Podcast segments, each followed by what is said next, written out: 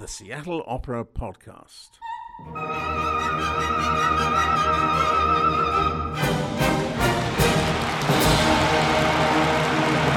Hi, opera loving podcast listeners. It's Jonathan Dean, Seattle opera dramaturg and jazz enthusiast, here today to tell you a little bit about Charlie Parker's Yardbird. Please rate and review our Seattle Opera podcast on iTunes or wherever you like to listen. You'll hear Charlie Parker's Yardbird at Seattle Opera in the winter of 2020.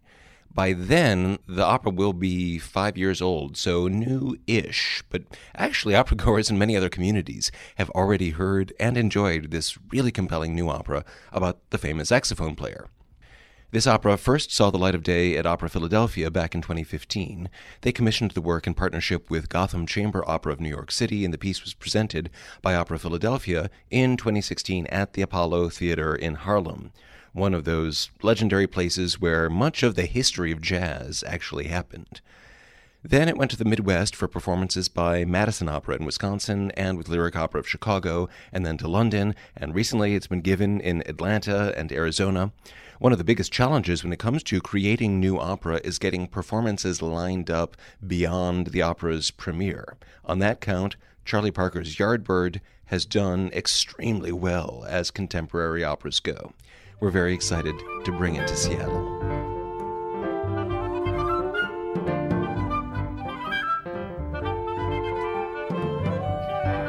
This opera explores the life of the one and only Charlie Parker, the saxophone player known as Yardbird and also just Bird. Now, it isn't a documentary or a biography. Don't think you're going to learn all the details of Charlie Parker's life and career by listening to an opera. Opera is life distilled, concentrated, boiled down.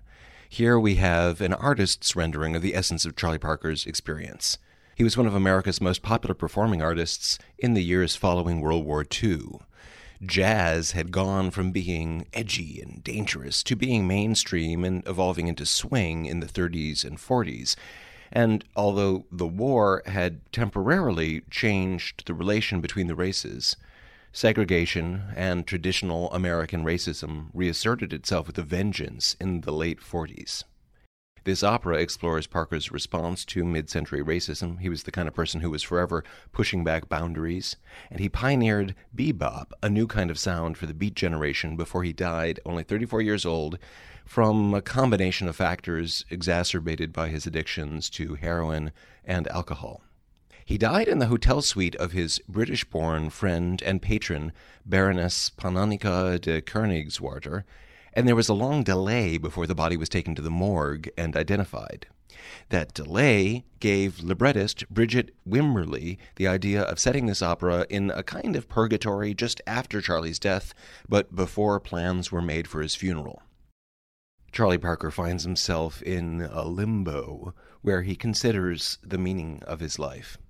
Although he aspires to sum everything up in one valedictory composition, in the end, he realizes that his music, which was his life and his soul, lives on. The bird flies free.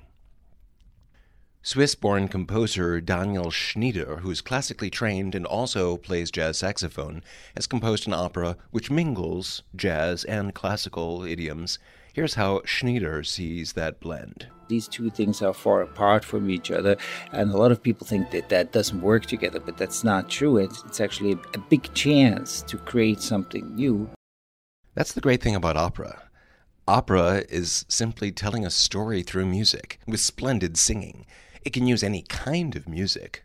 An opera's musical language ought to reflect what it's about or who it's for. An opera about the African American experience is likely to express itself in jazz, a musical idiom with deep roots in African American life. Charlie Parker's exceptional genius pushed jazz into new regions of spontaneity and creativity. How can that be translated into the language of opera? Well, it's very interesting. What happens is instead of playing his saxophone in this opera, Charlie Parker plays his voice, if you will.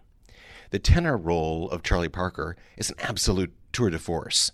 He's on stage pretty much the whole opera, which is one big act about 90 minutes long. It's a bit like Salome or Elektra in that. Not a very long opera, but an intense one, particularly if you're the title character. Charlie Parker sings high, he sings low, he sings loud, he sings soft. He uses his voice the way a jazz musician uses his instrument, the way the real Charlie Parker used his sax. Charlie Parker was famous for this kind of thing.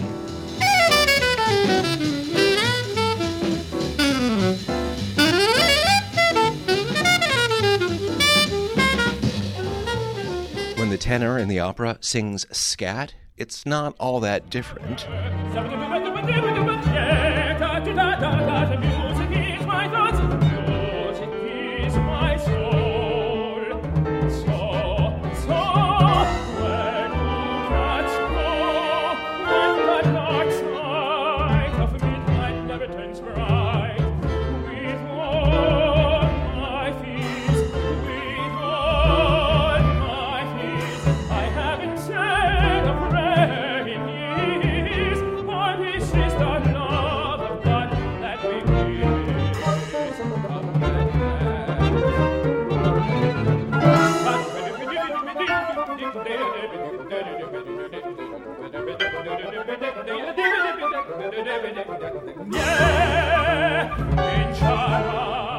The opera character is a kid in Kansas City learning about music, it's the jazz age, before swing, and we hear a sound familiar from early Louis Armstrong. It's Sunday morning. Can you hear that music? One, three, five, seven. I missed a bar. Let's practice now. Now is the time.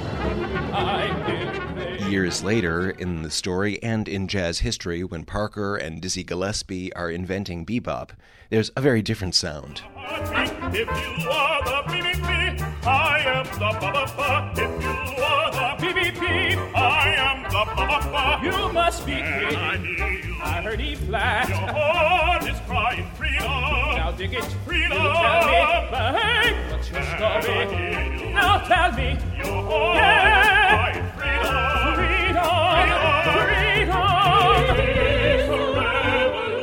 So, jazz aficionados will find this opera particularly compelling. But the real trick to great opera singing, once you're a master of technique, is to sing it like you mean it. Charlie Parker, the opera character, isn't really a jazz saxophone player, but he is a human being. Can we find something universal about his experience? Something that everybody can relate to?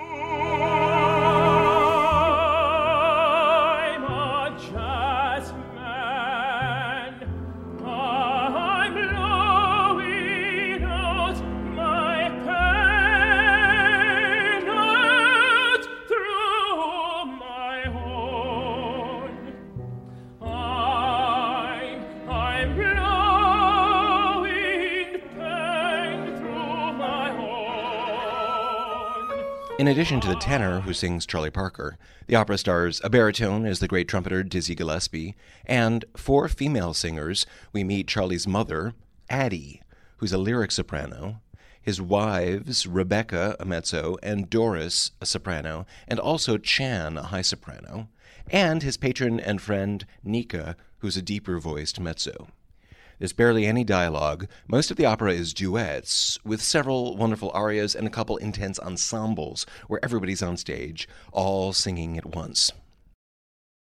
Now, I'm new to Charlie Parker's Yardbird, and most of you probably are as well. Since this opera hasn't yet been heard in Seattle, what I thought I would do in this podcast is simply to play some of its music and explain what's going on so you get a sense of what the opera is like. As the work begins, Charlie Parker has just passed away. His ghost appears at Birdland, the famous New York jazz club named for him.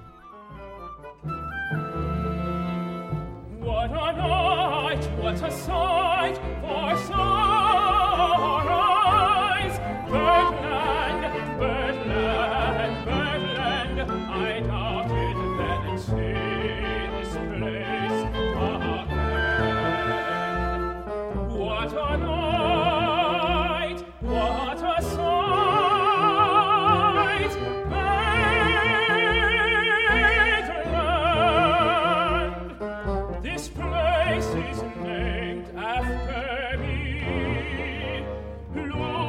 Nica, this wealthy British woman who's obsessed with jazz, arrives worried because Charlie's dead body is still in her whites only apartment. Historical footnote. She's right to worry because in real life she was indeed kicked out of her apartment and disowned by her family. Charlie insists she keep his death a secret so he can compose an orchestral masterpiece before the news of his death becomes public.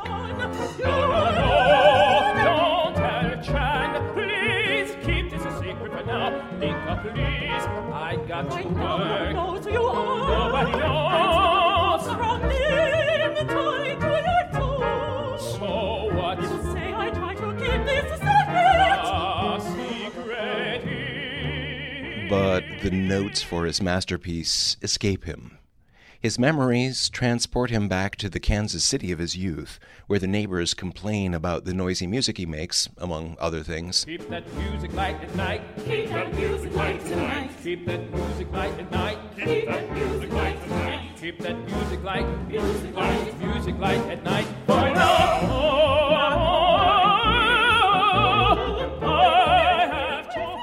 During this flashback to Kansas City, Charlie's first wife, Rebecca, and Charlie's mother, Addie, console each other that it ain't easy to be a mother or wife to a black man child. Ain't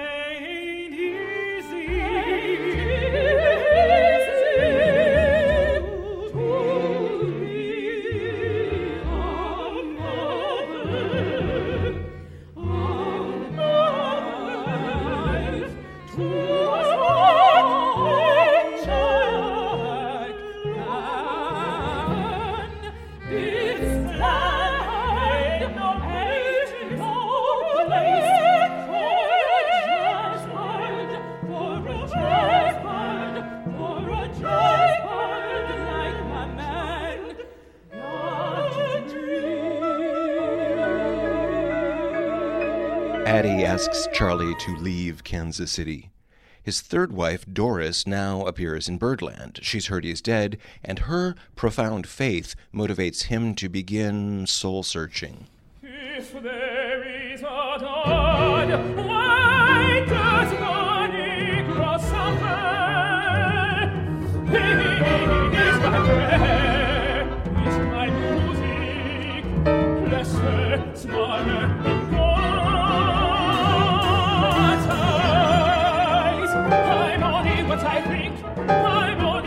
Next to arrive at Birdland is Charlie's old friend Dizzy Gillespie, who has also heard about Charlie's death. The two of them remember their glory days. Message to the people, no deviation, no hesitation, no segregation, hell no, only provocation. We share the same message together,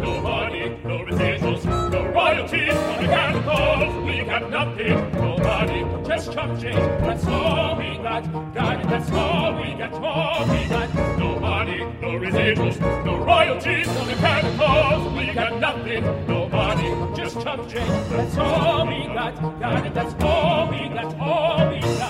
Charlie's fourth wife, Chan, mother to two of his children, interrupts Charlie and Dizzy. And if you've seen the Forest Whitaker movie about Charlie Parker, Bird, the one directed by Clint Eastwood, that film concentrated on this relationship between Charlie and Chan. In the opera, Charlie, Dizzy, and Chan remember how Chan first met Charlie.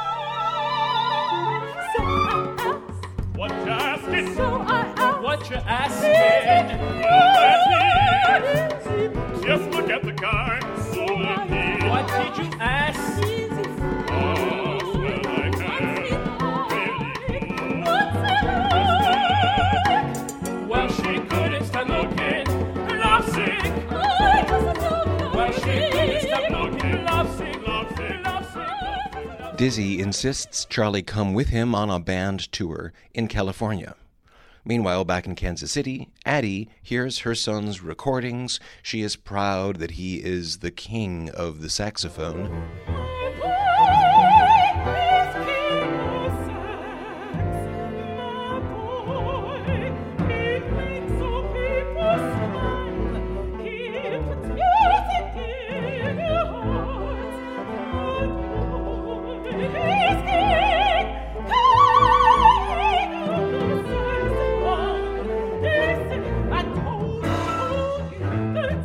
While in California, Charlie learns from Chan that their two year old daughter has died.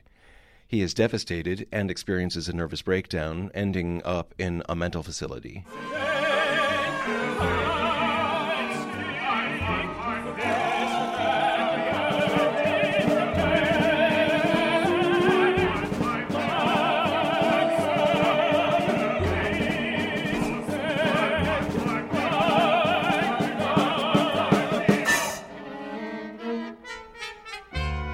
When he is recovered, Charlie sings a love song to his saxophone.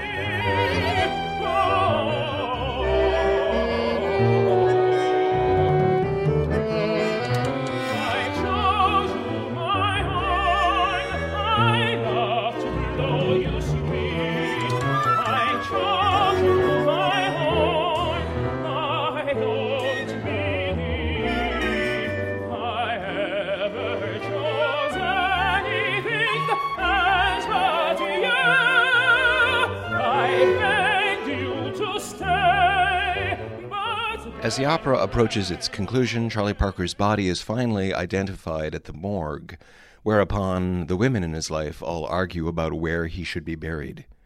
Their voices blend in a final, loving ensemble as they say their farewells to Charlie Parker.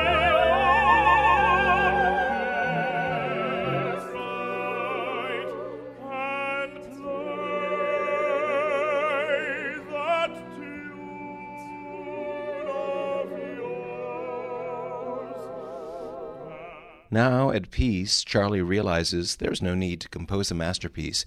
His life's work was playing the saxophone.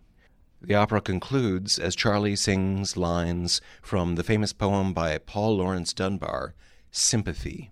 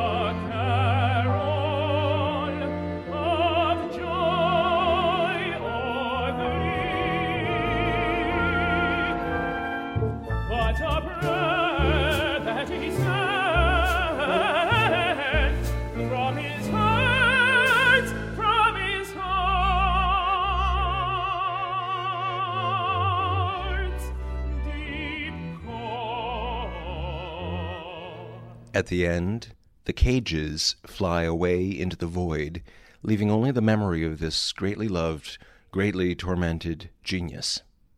Charlie Parker's Yardbird is about music and creativity, and love and friendship and communication. It's about race and racism in America, and drugs and addiction, and life and death and freedom.